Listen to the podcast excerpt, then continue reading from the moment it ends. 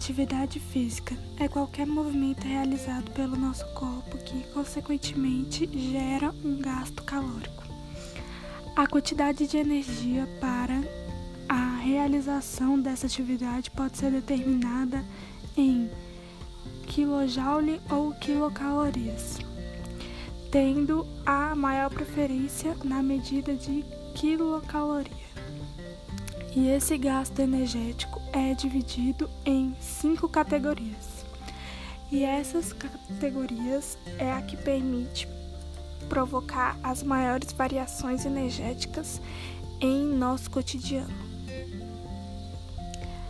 Exercício físico aplica, aplica movimentos corporais produzidos pelos músculos e levam ao gasto energético e desde que a intensidade, duração e frequência dos movimentos apresentem algum progresso, ambos mostram a relação positiva.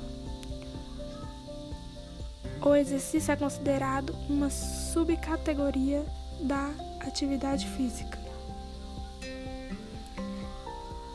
Exercício físico é toda atividade física planejada, estruturada e repetitiva que tem por objetivo a melhoria e a manutenção de um bom de um ou mais componentes. Apresenta conceitos mais restritivo do que a atividade física.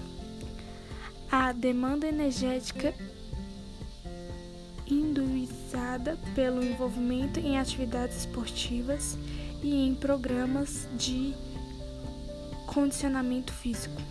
Isso porque todas as atividades físicas devem ser planejadas, estruturadas e repetidas, resultando em aptidão física. Algumas ocupações profissionais e tarefas domésticas específicas ou outras atividades do dia a dia, por ter envolvimento, o gasto energético pode ser podem repercutir em aptidão física. Esporte forma de praticar atividade física através de participação ocasional ou organizada visando equilibrar a saúde ou melhorar a aptidão física e ou mental e proporcionar entretenimento aos participantes. Pode ser competitivo, onde o vencedor ou vencedores podem ser identificados por obtenção de um objetivo e pode exigir um grau de habilidade, especialmente em níveis mais elevados.